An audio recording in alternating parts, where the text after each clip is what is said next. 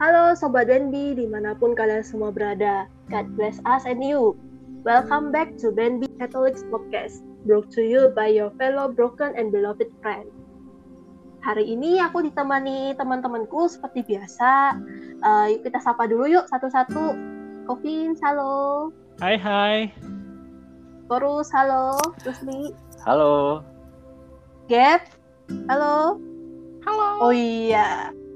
Eh, itu ada suara Gaby. Oh ada suara Gaby. Kukira Gaby party lagi. Batuk-batuk koi orangnya woi. Bersin-bersin. Jadi Sobat Benbi, hari ini aku ditemani cuman oleh dua orang koko-koko. Iya. Yaitu Kovins dan Korosli. Yeay. Jadi Gaby lagi ada urusan.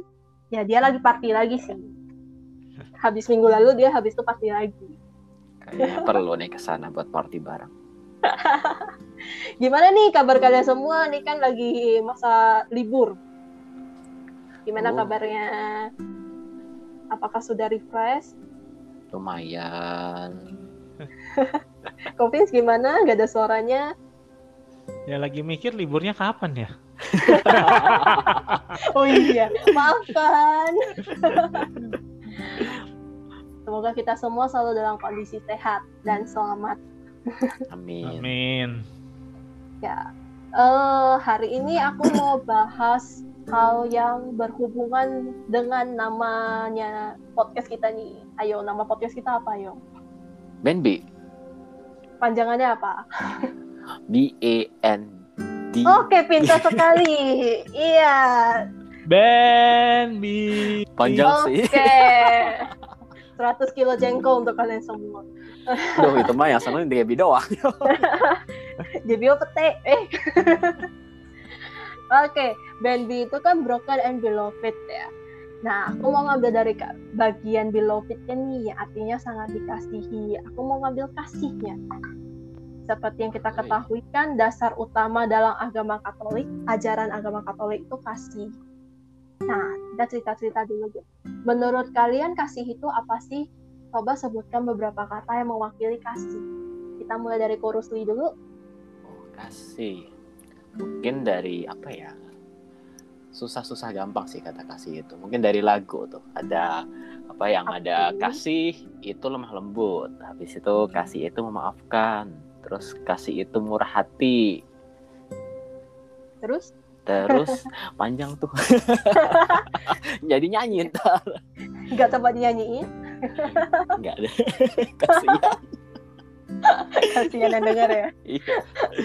Iya, sebenarnya ya itu eh, kalau dari tadi kan kasih itu lemah lembut, memaafkan, murah hati. Jadinya kalau bisa aku simpulkan paling gampang sebenarnya kasih itu pengorbanan sih ya. hmm, Oh iya. itu pengorbanan Oh. kalau uh iya uh banget tuh kalau menurut Kovin gimana Kovin Kasih itu yang disalibkan. Yeay. Eh, Ya kan benar pengorbanan Iya terus sih. ya, disalibkan. ya, ya, itu itu pengorbanan yang paling besar sih ya Berat sih. Iya, iya. yang paling Ini pembahasannya kayak berat ya kayak padahal kasih simpel-simpel deh, tapi ternyata berat ya. Kasih itu apa ya itu sih? Tadi pengorbanan kan? Mm-mm. Kasih itu ya begitulah. Kasih itu cinta. Sama nggak sih? Mirip, ya. Atau kasih lebih besar dari cinta? Atau sama aja? Atau lebih besar cinta? Gak bisa. Hmm, Terus bingung. Iya, Terus secara bingung. matematika kita tidak bisa. tidak bisa memvaluekan kasih dan cinta itu dengan tanda lebih besar dan Ya, lebih mungkin kecil sih ya Dua-duanya infinite. Heeh. ini kalau yang aku habis searching-searching nih pas nyari-nyari tentang bahan ini, Hmm. kalau berdasarkan Santo Thomas Aquinas, kasih itu dipahami sebagai persahabatan manusia demi Allah, bukan dengan Allah tapi demi Allah, dan yang mempersatukan kita dengan Allah. Jadi di sini kasih itu diceritakan tuh sebagai kebajikan. Bahkan diambil bahasa Inggrisnya itu charity, bukan love.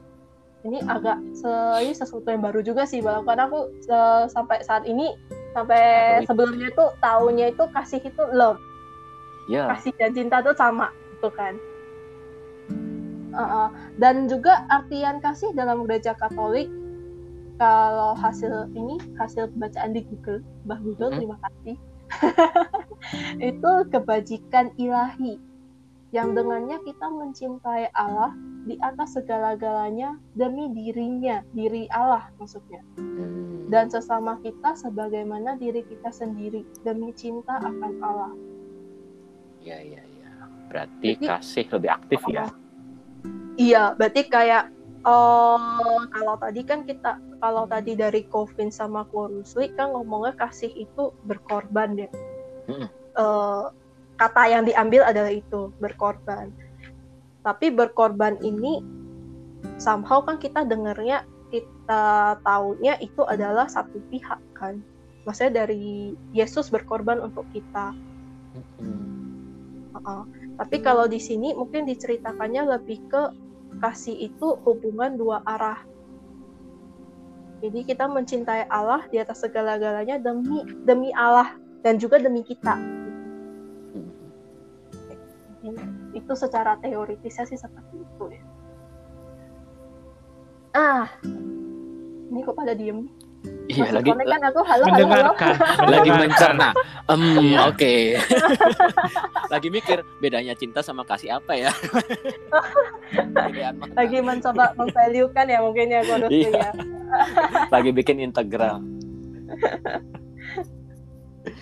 Silahkan Vel lanjut. Kemudian nih aku eh, ada nemu eh, ayat di Yohanes 21 ayat 15 sampai 17. Mm-mm. Selama ini kan kita tahu eh, kalau baca Alkitab itu kan semuanya bahasanya adalah kasih. Aku Iya. mengasihi engkau, kan? Yesus mengasihi aku atau gimana? Itu semuanya kasih atau cinta. Mm-mm. tapi ternyata ini eh, ada something yang agak menarik sih yang aku ngambil sumbernya itu dari internet juga alkitab.sabda.org ini dia menceritakan Yohanes 21 ayat 15 sampai 17 isinya itu seperti ini. Sesudah sarapan Yesus berkata kepada Simon Petrus Simon anak Yohanes apakah engkau mengasihi aku lebih daripada mereka ini? Jawab, jawab Petrus kepadanya, Benar Tuhan, engkau tahu bahwa aku mengasihi engkau. Kata Yesus kepadanya, Gembalakanlah domba-dombaku. Kata Yesus pula kepadanya untuk kedua kalinya, Simon anak Yohanes, apakah engkau mengasihi aku? Jawab Petrus kepadanya, Benar Tuhan, engkau tahu bahwa aku mengasihi engkau. Kata Yesus kepadanya, Gembalakanlah domba-dombaku. Kata Yesus kepadanya untuk ketiga kalinya, Simon anak Yohanes, apakah engkau mengasihi aku? Maka sedih hati Petrus karena Yesus berkata untuk ketiga kalinya, apakah engkau mengasihi aku? Dan ia berkata kepadanya, Tuhan, engkau tahu segala sesuatu. Engkau tahu bahwa aku mengasihi engkau. Kata Yesus kepadanya, gembalakanlah domba-dombaku. Ini kalau kita baca di Alkitabnya eh, bahasa Indonesia ataupun bahasa Inggris, ini seakan-akan Kak Yesus tuh persisten ya. Iya, bertanya tiga kali ya hal yang sama. katanya tiga kali hal yang sama sampai Simon Petrus diceritakan di akhirnya itu maka sedih hati Petrus karena Yesus berkata untuk ketiga kalinya. Tapi ternyata yang diceritain di sini kasihnya itu ada dua jenis loh, bukan satu. Oh, apa itu? Jadi kalau aku baca pembahasannya itu, kalau dalam bahasa Yunani kasih itu eh, ada beberapa jenis dan yang dibicarakan dalam ayat ini itu ada dua.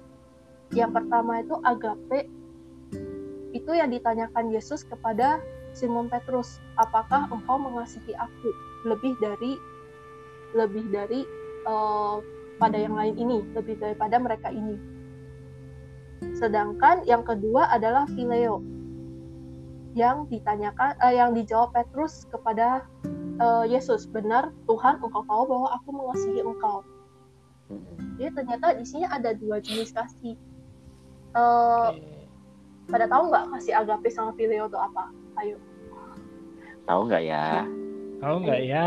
Hmm. tahu nggak? Tahu nggak? Tahu nggak? Mau mau tahu nggak ya? Atau mau nunggu dijelasin aja? Hmm. Iyalah. Biar gabut. Mm. Coba dong, Kofins, bantu-bantu dong. Agape phileo itu apa sih? Agape, kan tadi yang di konteksnya Yesus nanya kan Mm-mm. sama Simon. Jadi sebenarnya Yesus tuh demand gitu, menuntut Simon Petrus untuk bisa mengasihinya secara agape. Tapi pada kenyataannya agape ini adalah kasih apa ya? Unconditional love ya, Hmm. Kasih tanpa syarat. Jadi cuman apa? Sebenarnya cuman hanya hanya Tuhan yang bisa mengasihi seperti itu. Jadi untuk manusia itu ya agak susah atau mungkin tidak mungkin bisa seperti Tuhan yang kasihnya itu sempurna dan tanpa syarat. Sedangkan kalau phileo atau philia itu kan kasih lebih ke friendship ya, lebih ke brotherhood gitu. Jadi ketika Yesus bertanya agape maka Simon Petrus menjawab dia hanya bisa mengasihi secara phileo aja. Berarti dalam hal ini bisa dikatakan Petrus itu sadar ya di mana eh, Yesus ke dia.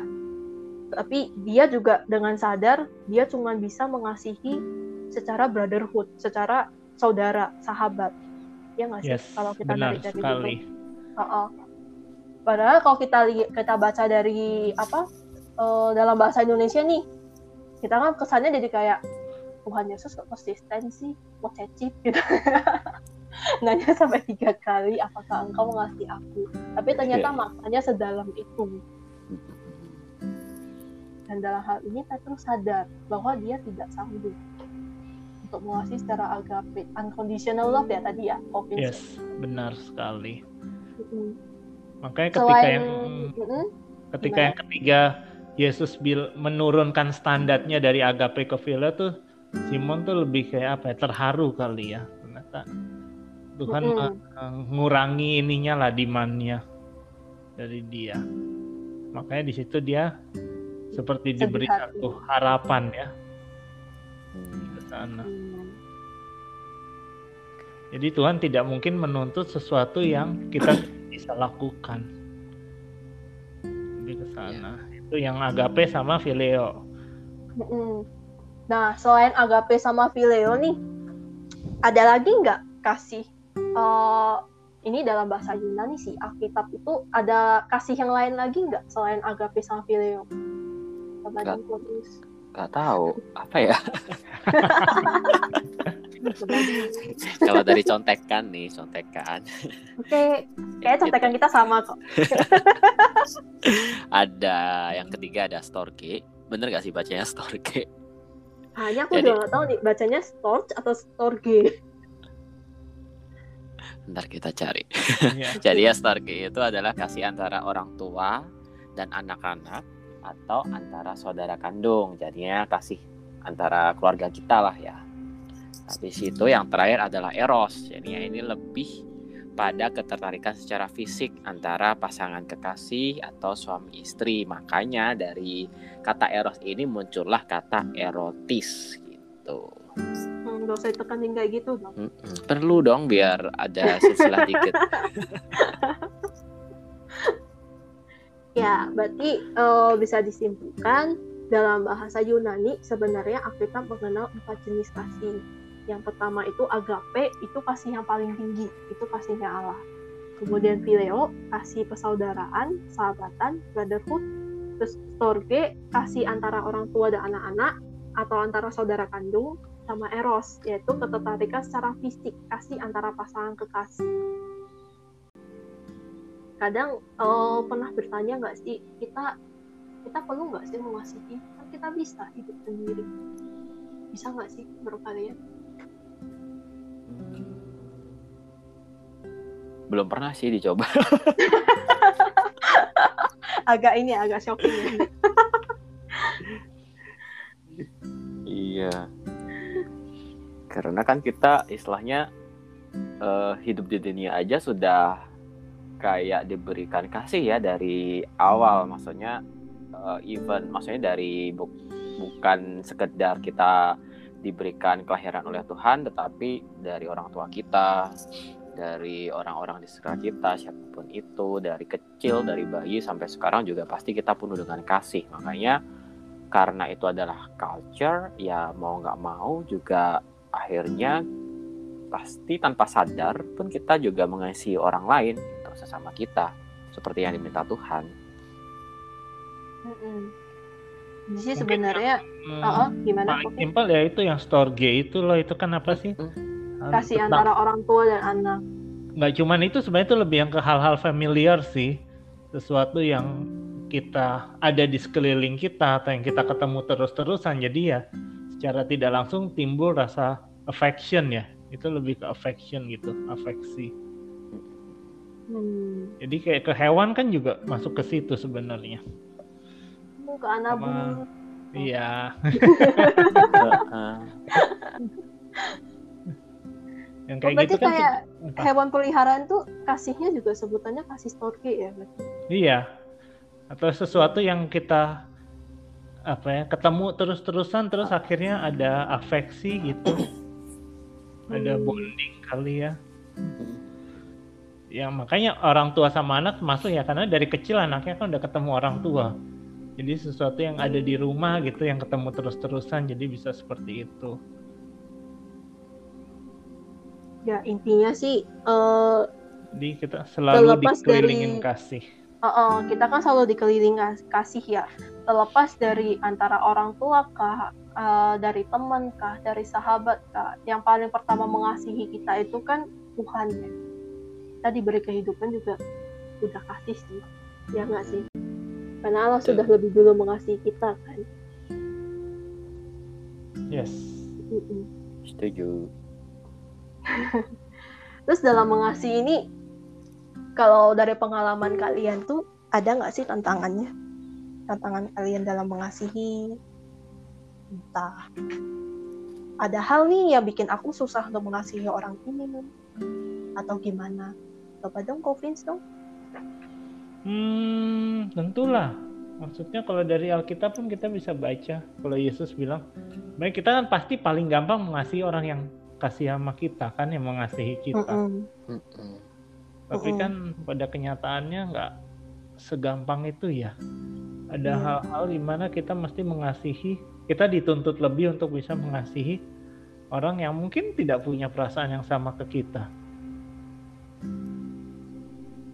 Tidak punya perasaan yang sama, berarti dengan artian dia tidak mengasihi kita. Ya bisa jadi mungkin ke yang paling gampang ya orang-orang terdekat sih dari keluarga Yang- sendiri gitu. Oh, yang mengasihi Saudara. kita tapi menyakiti hati kita. Iya. Eh, kok jadi curhat? Kasihilah musuhmu. Kenapa? Karena biasa musuhmu tuh orang yang deket-deket sendiri. Nah, loh. Nah, loh. Dek- dek- dekat kalian ada siapa Nih yang dua. Eh, ada yang lagi party loh. Kalau ke Rusli ada nggak? struggle struggle dalam mengasihi ya Mm-mm.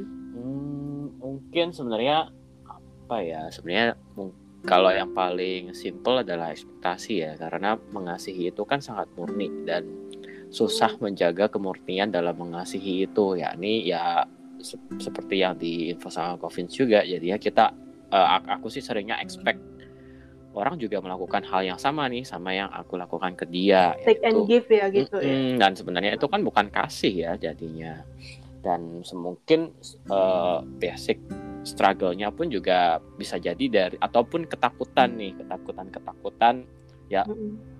Basicnya sama sih ekspektasi jadinya ketika duh kalau aku mengasihi orang-orang ini ntar mereka malah istilahnya berbuat aku atau gimana? berbuat ya gitu. berbuat negatif ke aku jadinya ketakutan ketakutan itu jadinya ya ekspektasi terus mungkin kalau pernah dengar luka batin nah mungkin itu salah satu uh, root dari struggle dalam mengasihi ya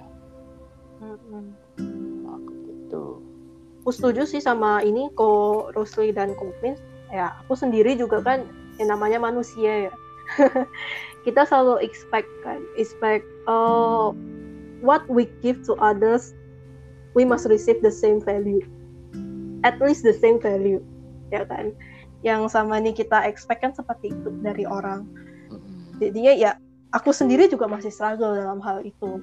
Ketika uh, ada yang nyakitin aku atau gimana entah itu dengan sengaja ataupun nggak sengaja dalam uh, dalam hati ini itu dalam diri ini itu pasti selalu ada takut kalau aku mengasihi dia lagi apakah aku akan disakiti lagi?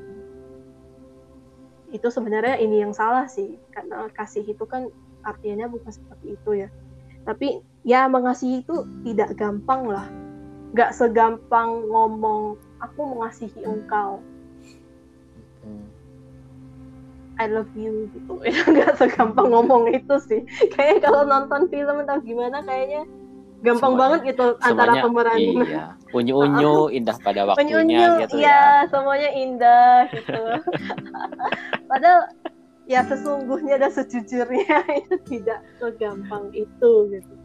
Proses untuk mengasihi orang itu gak sesimpel itu, gak sesimpel ngomong aku mengasihi engkau.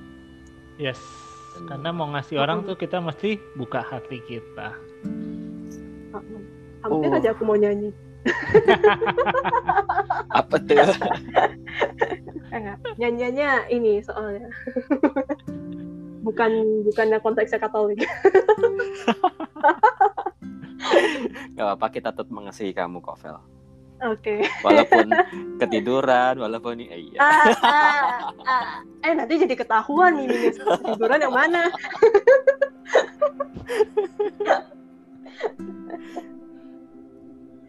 ah, ya ini kan kita tahu nih eh, mengasihi itu nggak gampang. Untuk apalagi yang tadi kat- kata Kovins, kita diajarkan untuk bisa mengasihi musuh kita.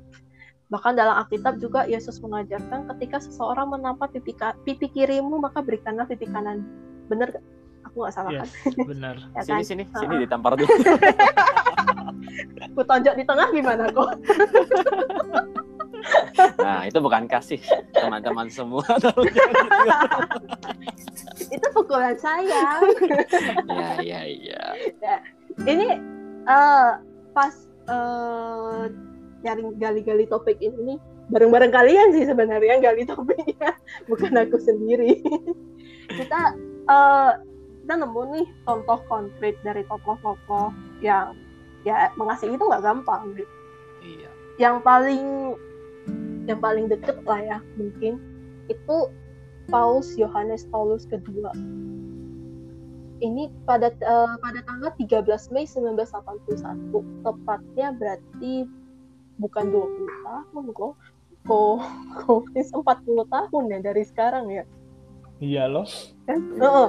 Tadi Covid bilang 20 tahun loh. Masa sih aku nggak berasa aku ngomong gitu, aku merasa disalahkan di hayal ramai ini. Apa ini? Jebakan apa ini? Oke oke oke itu, itu bukan kasih. Covid. ini. Nanti ya di ini di pintu belakang. Jadi 40 tahun lalu di bulan yang sama eh Paus Yohanes Paulus kedua, eh, berarti aku belum lahir dulu nih. Oh iya. Sorry sorry, jadi salah fokus. Paus Yohanes Paulus kedua pernah mengalami percobaan pembunuhan dari ya seseorang lah pasti. Tapi Paus Yohanes Paulus kedua itu gak butuh waktu lama untuk memaafkan orang tersebut. Dia malah ngomong sama orang itu, aku memaafkanmu sahabat, aku mengampunimu. Ujar laki-laki itu sambil memeluk, memeluk si eh, ini si pembunuhnya tadi itu. Dan tadi pas aku baca itu eh, pembunuhnya itu mengalami perubahan lah dalam kehidupannya karena Paus Yohanes Paulus kedua mengampuni dia, memaafkan dia, mengasihi dia. Dan itu ternyata wow sih. Ternyata kasih itu bisa merubah hidup seseorang juga. Betul. Jadi Korusli aku mengasihimu, Vince aku mengasihimu. Berubahlah kalian ya. Dari apa ke apa dulu? Kira kita Power Rangers. iya. Itu Power Rangers ya bukan yang lain. Terus ya ada beberapa cerita Alkitab juga yang seperti Yusuf yang dijual saudara-saudaranya. Dan ternyata di akhirnya dia masih mengasihi saudara-saudaranya Ya. itu. Nggak gampang sih ya. Mm-mm. Itu gak gampang sih. Ya aku jujur aja kalau aku dijual sama kokoku, aku gak bakal nemuin kokoku itu lagi. aku jujur nih, sorry kok kalau lu denger. Itu gak gampang sih soalnya. Betul. Sebenarnya paling susah itu justru ketika menga- orang terdekat melukai kita dan kita Ya. mengampuni. Itu sebenarnya jauh lebih Betul. susah ya. Bahkan di ceritanya Yusuf ini kan sebenarnya pertamanya itu saudara-saudara mau bunuh dia. ya Betul. kan? heeh. Baru kemudian ada satu Salah. Uh, aku Ah. lupa namanya siapa. Ada satu yang mengusulkan supaya Yusuf dijual saja. Iya. Dan Dengan artian dia ingin menyelamatkan Yusuf dari pembunuhan. Masih Luar biasa sih. luar biasa sih itu. Mm-mm. Sebenarnya pernah dengar sih kalau boleh sharing itu waktu Mm, lupa misal kapan jadinya waktu itu ho- homili dari Romonya itu bahas tentang kasih jadinya dia bilang si Romo mengasihi itu sebenarnya adalah tugas yang diberikan kerajaan Allah kepada kita untuk Hmm. orang lain jadinya bukan kita yang memberikan tugas untuk mengasihi itu ke orang lain tetapi justru kerajaan Allah itu yang menugaskan kita untuk mengasihi orang lain jadinya sebenarnya kita yang harus mengasihi orang lain bukan orang lain yang mengasihi kita Walaupun memang- kita tidak menerima kasih. betul Maksudnya dari Jadi- orang nih. bu- Kalau dari Allah kan kita selalu menerima. Mm, karena kan kita sudah istilahnya menerima tugas dalam tanda kutip. Jadinya kasih ini kita sudah di- diberikan nih dari kerajaan Allah ke kita. Jadinya makanya kita juga ditugaskan untuk memberikan kasih itu ke orang lain juga. Waktu itu sih homilinya Romo tentang itu dan uh lumayan lumayan walaupun simpel ya. oh, enggak sih. Walaupun simpel tapi oh, oh, oke. Mengena sih karena Iya. sering sering lupa aja sih ya. Karena Kirain kita selalu beralian air mata mengharapkan. lagi. Iya, kirain kan Ah, seperti ah, dua ah, episode yang baru. Makanya aku nanya tadi meneteskan air mata lagi enggak? Mana seperti dua episode yang lalu. Kan jarang meneteskan air mata Mahal ya kok air. iya ntar ini sinking kan Iya. berita-berita yang belakangan Iya, iya, iya, iya. Aku baru mau bilang satu botol tiga ribu sih. nah, dari situ kan kita tahu ke kalau kita itu sebagai Katolik punya kewajiban untuk mengasihi Tuhan, me- mengasihi Tuhan dan juga mengasihi sesama. Nah, ini aku ngambil dari ayat dari kitab Matius 22 ayat 37 sampai 39 di mana Yesus eh, menegaskan jawab Yesus kepadanya kasihilah Tuhan Allahmu dengan segenap hatimu dan dengan segenap jiwamu dan dengan segenap akal budimu itulah hukum yang terutama dan pertama dan hukum yang kedua yang sama dengan itu ialah kasihilah sesamamu manusia seperti dirimu sendiri tadi kan Korusi sempat bilang eh, kita itu diberikan tugas ya. Itu diberikan tugas untuk mengasihi. Gitu. Nah, ini dari ayat ini aku eh, ambil bahwa kita tuh dapat dua tugas kasihnya maksudnya. Kasihilah Tuhan Allahmu dan juga kasihilah sesamamu. Dan kalau aku baca ini berarti setara kasih kepada Tuhan dan juga kasih kepada sesama. Ini kalau aku salah boleh dikoreksi. Ini aku nggak sendirian kan di sini. aku takut ditinggal loh karena aku sering ninggalin orang ketiduran. iya kita tetap mengasihi enggak ini lagi berdua lagi ngobrol sama Kevin jadinya apa Oke, bedanya cinta sama kasih apa tetap balik lagi Masih belum nemu ya itu ya value-nya ya. value on value. iya Ini kalau aku baca berarti kan bisa dibilang kasih kepada Tuhan dan juga kasih kepada sesama itu setara kan ya? Ya nggak sih? ya mungkin Bisa jadi. Ini kayak main itu ya, ya ya bisa jadi tidak tidak gitu. Tapi eh, daripada itu lebih pentingnya dua-duanya mesti dilakuin. betul Jangan cuma ngelakuin satu, ya betul. yang lainnya lain. Uh-uh. Lebih penting untuk ini sih. Tindakannya lah ya Iya. Karena Justru kadang- karena dibilangnya setara, berarti kita tidak boleh hanya melakukan salah satu, bener gak sih? yes. Kita harus melakukan dua-duanya betul dengan sama, ya toh. Bukan Yes. berarti yang satu bisa menggantikan yang lainnya. Ya, seperti salib loh, ada yang horizontal, ada yang vertikal. Vertikal dari kita ke Tuhan, horizontal kita ke sesama. betul sekali Kan begitu. Berarti eh kalau kita maksudnya mendaraskan kita mengasihi Tuhan, tapi ternyata kita tidak peduli dengan sesama, ya itu salah juga. Atau kita apa ya? Kalau contohnya kita peduli dengan sesama, tapi kita tidak mengasihi Tuhan, kayaknya gak ada sih. Oh bisa bisa. bisa Misalnya Apa-apa. hari Minggu mau ke gereja, tapi teman ngajakin pergi ke pantai. Ya udah aku ke pantai aja deh, nggak mau ke gereja. iya itu pengalaman pribadi atau gimana? ya intinya sih itu ya berarti mengasihi itu tidak gampang dan eh, bukan hal yang gampang untuk dilakukan tapi wajib. Itu tugas yang diberikan pada kita sebagai umat Katolik.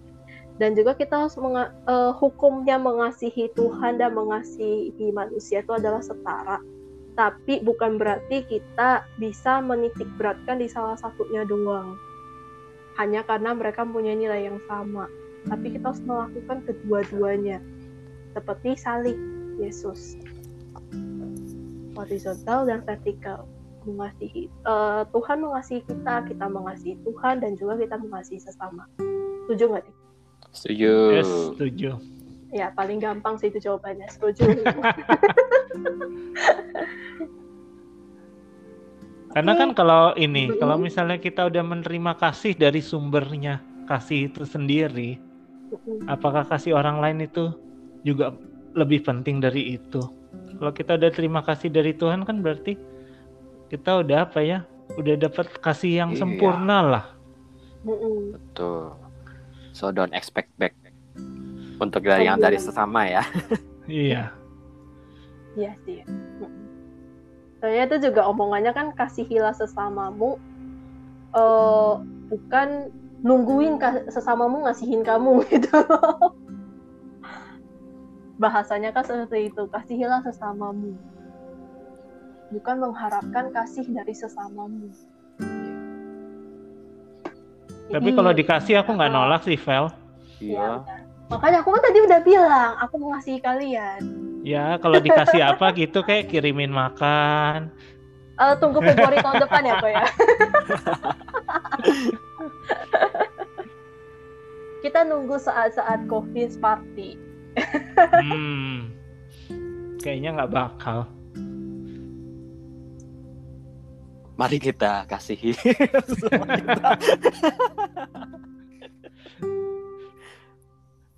Feli kok hilang ya? Feli tidur permisi Vel aku tiduran kok. Kirain ditinggal lagi. iya langsung Tinggal lagi sih langsung diupload. Nggak ada bukti. Tadi oleh aku langsung lihat, oh no, oh no, aku kok disconnect, kok disconnect. Padahal ini udah mau closing. Oh, udah ya, oke. Oke. Eh jangan pergi dulu. Jadi sobat sobat Benbi dari episode ini eh, kasih itu nggak gampang loh. Kita mau ngasih tahu kalau kasih itu nggak gampang. Kasih itu tidak nggak segampang ngomong aku mengasihi kamu. tapi uh, prosesnya itu untuk mengasihi itu itu susah dan jangan ada ekspektasi bahwa kamu akan dikasihi balik oleh sesamamu. Baru kamu akan mengasihi.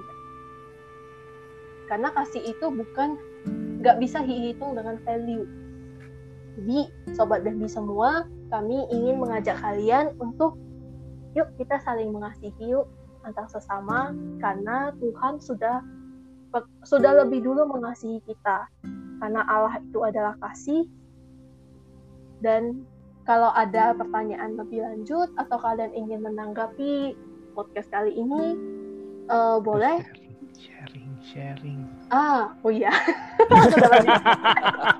DM kita dong masa kita bacanya DM DM kita masing-masing kita sendiri. Ini aku baru mau ngomong ini ada bisikan. Atau kalian mau sharing uh, struggle apa yang kalian hadapi ketika kalian berusaha untuk mengasihi boleh dong DM kami di Instagram kita apa Kopis? Benby Catholics at Benby Catholics Oke, okay, see you. Goodbye, stay beloved. Bye-bye. Bye-bye. Bye-bye.